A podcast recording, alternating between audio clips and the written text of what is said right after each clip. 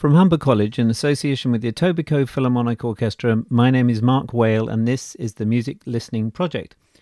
Today we will be listening to the first movement of Mahler's Fourth Symphony, and with me to sound the depths of this complex yet at times enchantingly simple work is the EPO conductor Matthew Jones. Welcome, Matthew. It's great to be back. Thank you very much. So, Mahler wrote his Fourth Symphony of nine and a half, nine and a half symphonies, mm-hmm. at the turn of the 20th century, 1899 to 1900 and it is the last of what are called the Wunderhorn symphonies because they are based on a series of songs he wrote earlier called Des Knaben Wunderhorn, the boy's magic horn. And I realize today that's why I've constantly associated these earlier symphonies, one, two, three, and four, with a vision of the Austrian Alps, you know, these kind of alpine horns calling across enormous valleys. Yeah, it makes sense. Absolutely. Yeah.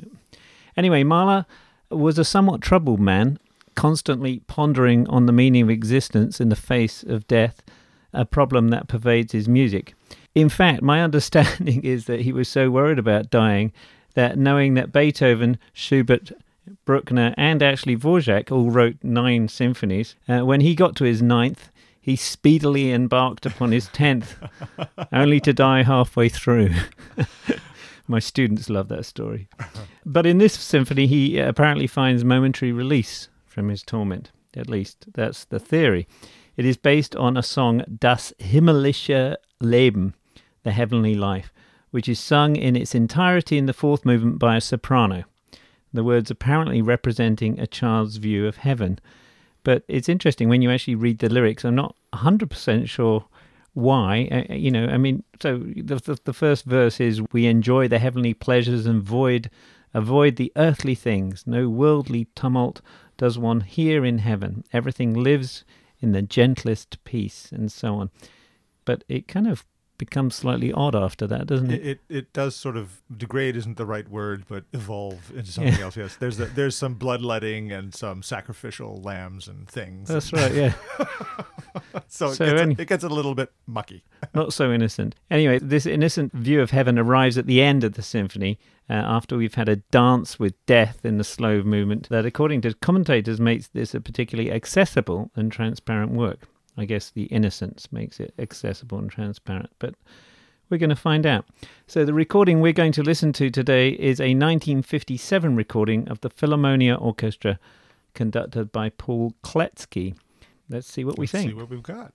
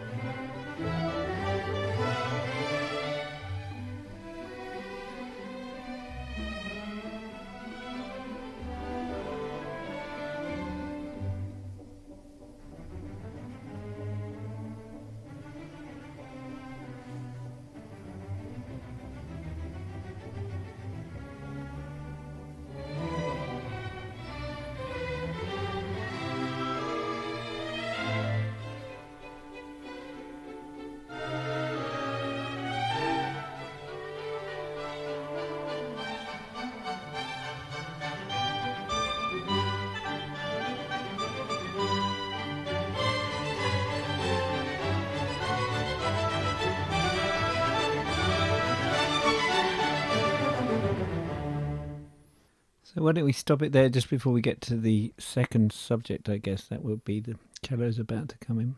Mm-hmm. So Matthew, the big tune. What are you hearing? Well, it strikes me how busy it is, first of all. Typical of an opening, we're being introduced to themes, we're being introduced to voices. There's so many uh, instrumental interjections here, which is typical of that Mahler soundscape, right? Using a huge orchestra, but using it sparingly. And, and I mean, if you listen carefully, there's quite a conversation going on between the orchestra. Right, yeah. There's there's some beautiful textures, but as you say, there's a quite a lot of call and response going on. But the other thing I just when I was listening there, I there's a, a lovely kind of tension or contrast between this very rhythmic kind dun dun dun dun, which obviously mm. starts off with the bells at the beginning, mm-hmm. and in contrast to that, you have this beautiful sort of dance like violin tune, right? On the one hand, there's this very seductive tune, on the other, there's a kind of like certainty a, about it.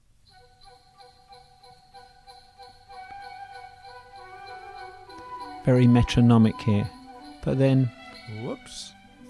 And it's just it's a, cheeky. It's just, and and delightful. Right? You just like the violin part. Come on. I know. da dee da dee um, bum. He, he he manages uh, the conductor I'm talking about now manages to slow this up without stopping it.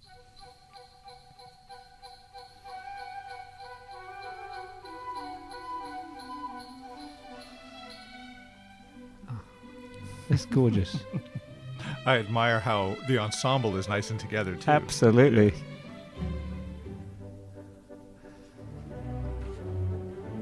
But again, we've got this dotted kind of very rhythmic, uh, precise, and then.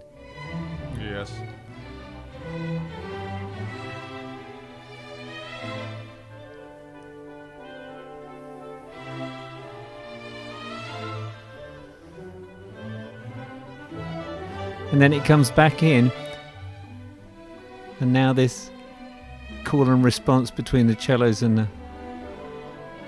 Absolutely. I mean, I think uh, as we listen, we should expect to hear this this tension between these two lines kind of uh, work itself out, or or certainly develop. Right, this has become part of the storyline of this symphony between the two different. Are you talking mm-hmm. about the mm-hmm. rhythmic mm-hmm. thing and the, yes, yeah, absolutely, yeah. absolutely.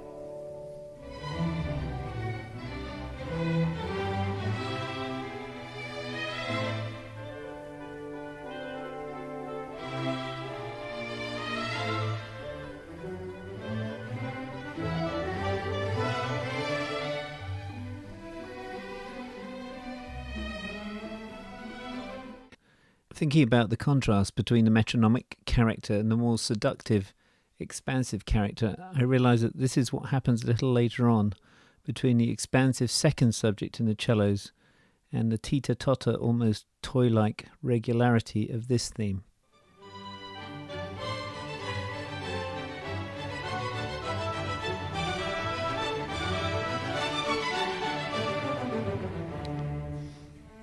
And then again, the more nuanced, reflective. The big second theme. Yeah. And then the violins take it over.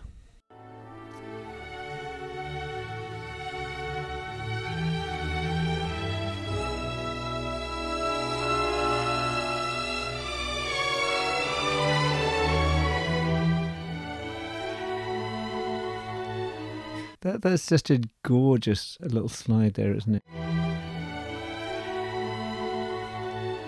When the, the violins are playing da yum bum bum da dee da dee, uh, underneath the cellos are going. Pom pom pom pom pom pom pom. Got this childlike quality, and also this very basic rhythm.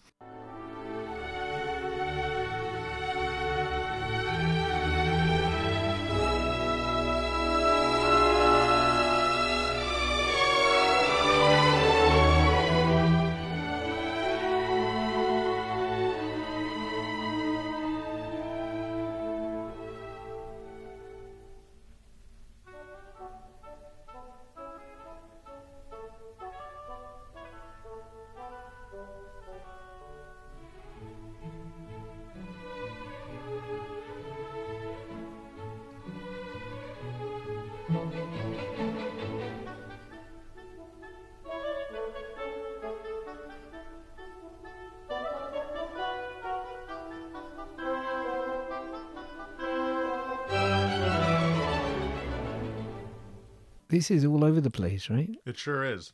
How would you recommend that our listeners listen to this? Well, I I still hear the the conversation of it.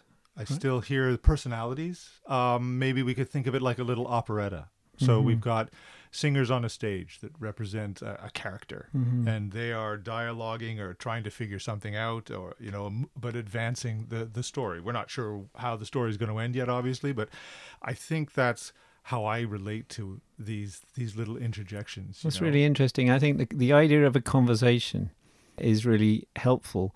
And also thinking about in a conversation, you listen through to the end of each person's sentence, right? And that's something I found quite helpful to myself. I, I find that with music, sometimes I just think, okay, I know where it's going. And actually, subconsciously, I've stopped listening. Recently, I've really tried to kind of listen through to the end of every phrase, and you hear so much then. So let's see if we can just find that little bit where the wind start off with this Mm. da da ding ding ding. Again, a very very simple melody, and then the the strings take it over and add a little bit more nuance.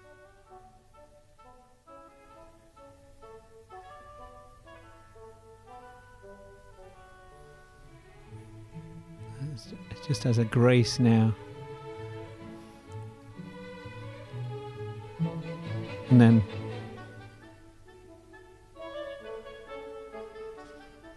listen to the horn in the background.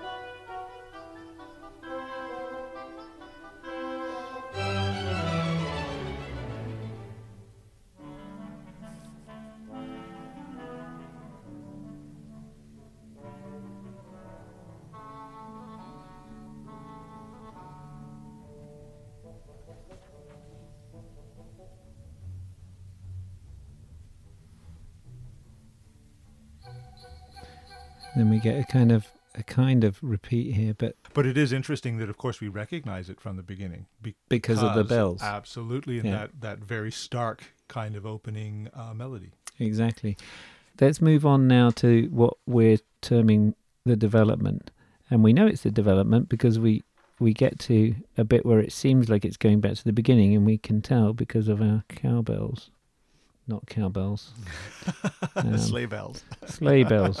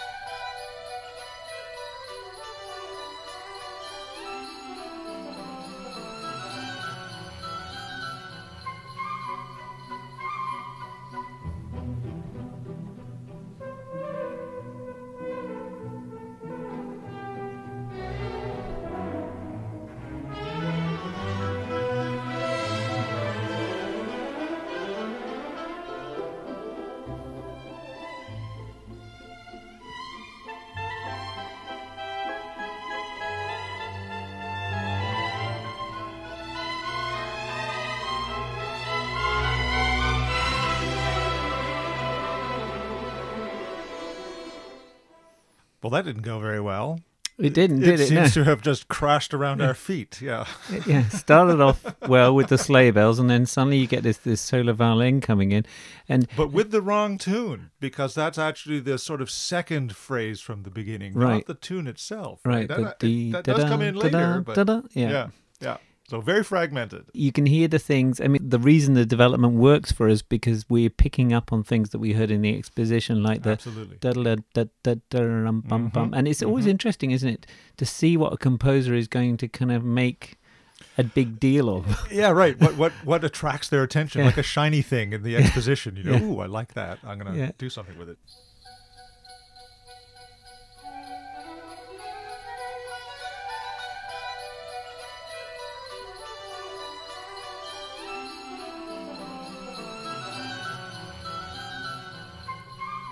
Did you like the mirroring of the horn coming down? Absolutely. So I'm yeah, going up, yes, I. I, I never- totally noticed that. Yeah. yes. I think I'm going to have to listen to the horn next time I play that.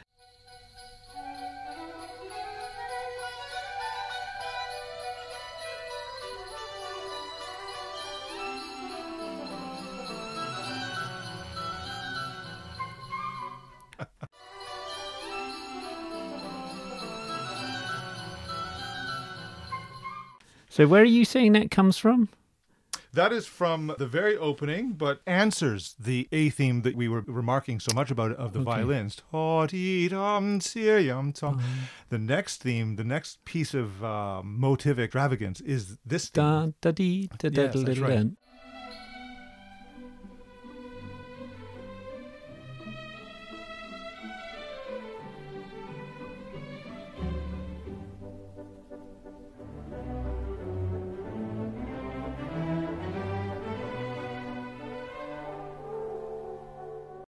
Okay, so I want to move on a little further now into the development. Listening to this earlier, one of the ways I conceived of it was being in a forest and being bombarded by different colours, different timbres, different shapes that appeared to me seemingly randomly on all sides.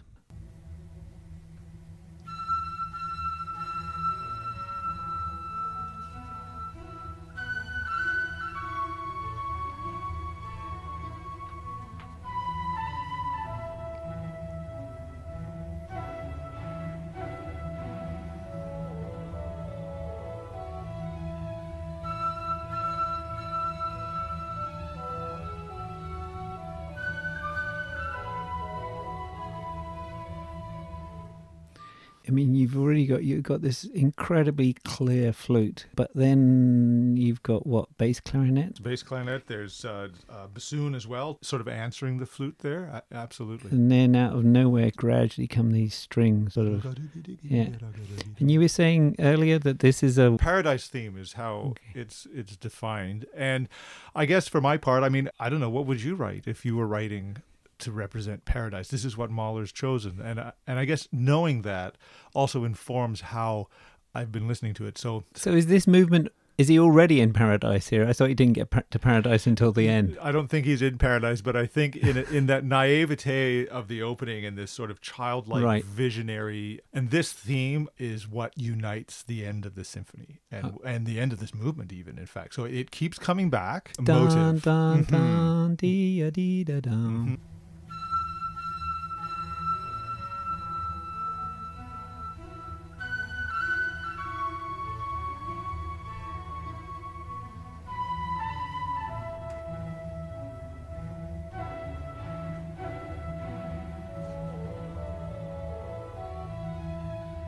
I just love the suddenly hearing the strings coming in there.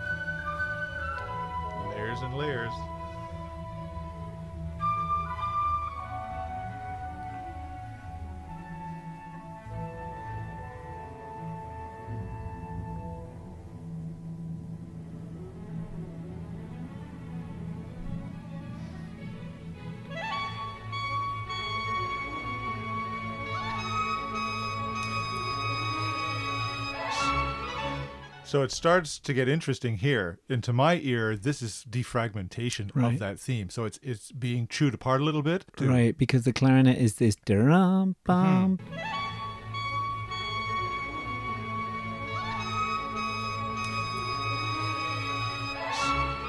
Again, it's unbelievably interesting if you can just keep allowing yourself to be taken where the, these different sounds. If we actually listen further a little bit, the, the trumpets and brass come in with diminished chords that say, Right. you know, no, this is not going well. There's trumpets here. Oh yeah, Oh, uh, yeah, not happy chords. There's more of them coming. Hello.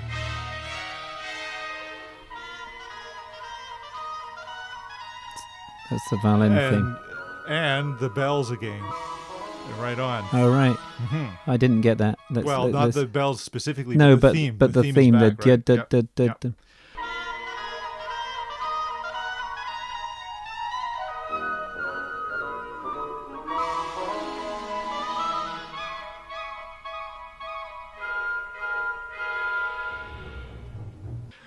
was a, a cymbal. I think you were hearing really? playing with the trumpets. Yes, with a with uh, specifically with a sponge mallet. Oh right, it yeah. just sounded like a maybe it, maybe it particularly sounds like that because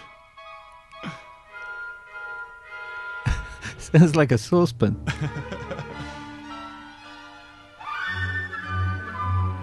okay, we're going to. Uh, we're going to move on here in the interest of time. This whole bit I'm about to play is really interesting because it it starts in unease, to say the least, and then it has this moment of triumph, and then it goes back into chaos, and then Ah. it stops. Yes.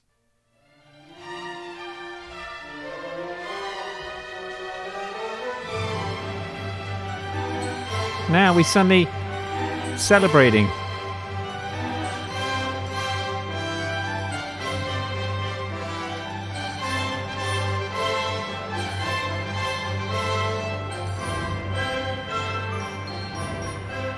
This is the theme from the exposition, which was this playful, childlike toy theme. Dun, dee, dun, da, da, da, Mhm. dun, dun. It's almost like a nursery rhyme, right? It is Dun, dee. indeed. And I- would also argue that it's also echoing back to that paradise theme a little bit as well. I Right. think that there's Ding, a ding, ding, dee, da, dee, da, da. Exactly. It's fantastic that you can pull up those themes and sing them like that for the microphone. That is fantastic. Thanks. Música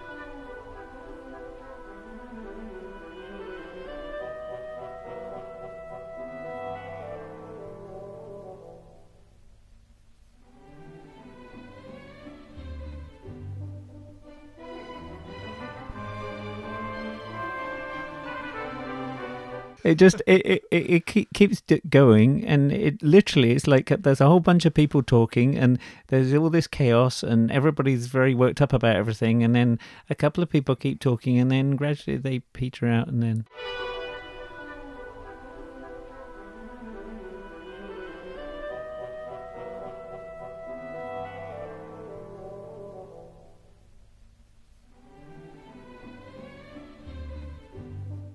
mean, it's remarkable, isn't it? It, it literally fades to nothing, and then suddenly we're back in, I guess, everyday life. The uh, the dance. I, I think those attempts at recapitulation and or uh, attempts rather to arrive at the recapitulation here finally succeed. But the way it's arrived at is there's hardly a, there's not re- it's not really a resolution, is it? It just the development, which seems to me to be filled with chaos and foreboding, suddenly peters out, Yes. and okay, I guess everything's all right. There's the plucking, the bells in the beginning.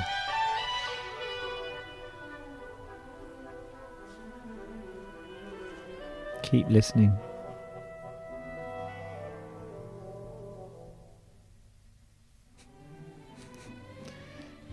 There you go. Suddenly the sun's there. And even Mahler tells us in the score, in strict time, don't give the pause away. It just happens. Okay, we're just gonna um, zoom now to the end. Let me have this this gorgeous moment uh, of ascension to heaven. I think.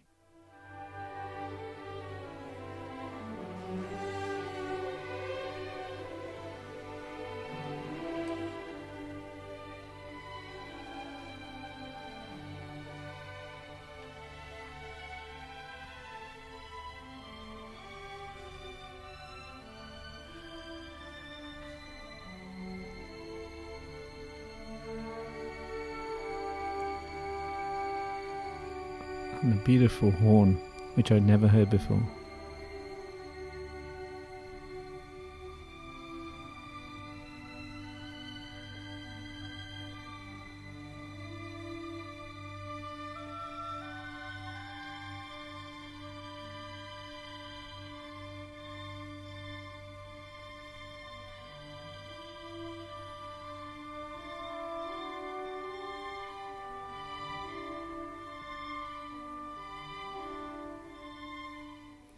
I just like to use this as a, an example again of somehow if you can hang on to everything at the same time. This is a place where when I've listened to it before, when I've played it, all I've heard are the violins because I'm a violinist. But I'm hearing that top note, right? So you're kind of following that that ethereal top note. But then when you listen and you allow that to be with you, but listen in the background to what else is going on, it's astonishing. I think that top note, and if you are a violinist listening to the violin part, it's like holding a glass. But Yeah. inside the glass, there is a liquid. And it can be a, a certain color, it can be bubbly. It could, and I think that just the consciousness of what's going on inside that sound, because the, the horn is commenting on Oh, that arrival, It's, right? I mean, it's, it's fantastic. it's not separate.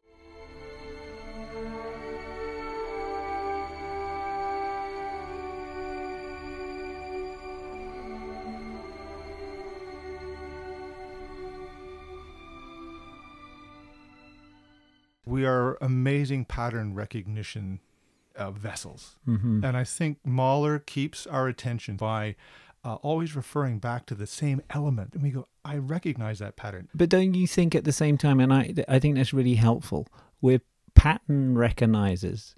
And yet at the same time, if quite often when we recognize a pattern, we say, okay, I know the pattern.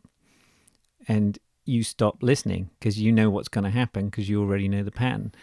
What Mahler seems to do to me is to give you a pattern, but then give you something else which makes you once again aware of that pattern. So you have to keep listening, right? There's a- Agreed. There's a Of subversion of those uh, things as well as simply the presentation of them.